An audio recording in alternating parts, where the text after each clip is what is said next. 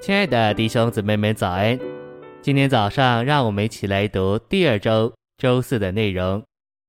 今天的经节是《历代志上》十六章十六到十八节，就是他与亚伯拉罕所立的约，向以撒所起的誓。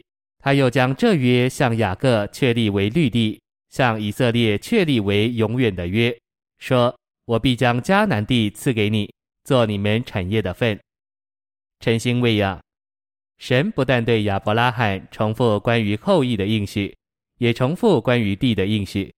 亚伯拉罕信神关于后裔的应许，关于地的应许，虽然在创世纪十五章七节，神肯定的说过了，但亚伯拉罕缺乏信心，信神关于地的应许。因为亚伯拉罕发现要相信神关于地的应许很难，神就不得不与他立约。在九至二十一节，我们看见。神借着基督与亚伯拉罕立约，来坚定他的应许。信息选读：在神与亚伯拉罕立约时，神吩咐他取一只母牛、一只母山羊、一只公绵羊、一只斑鸠和一只雏鸽。神乃是借着这些与亚伯拉罕立约，还是亚伯拉罕要这样才能完成神永远的定旨。那三只被迫被杀的牲畜。乃是预表定死的基督，定死的基督就是成为肉体，在他的人性里活在地上的那一位。神的羔羊是神的话成为肉体的那一位，所以在创世纪十五章，那三只牲畜应当表征基督在他的人性里为我们钉十字架。母牛是要做平安祭的，神要与他所呼召的人立约，首先需要平安祭，基督就是那平安祭。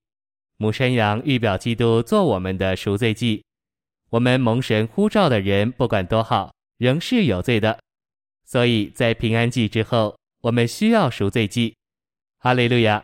罪的问题已经解决了，基督做我们的母山羊，做我们的赎罪祭，已经把罪除去了。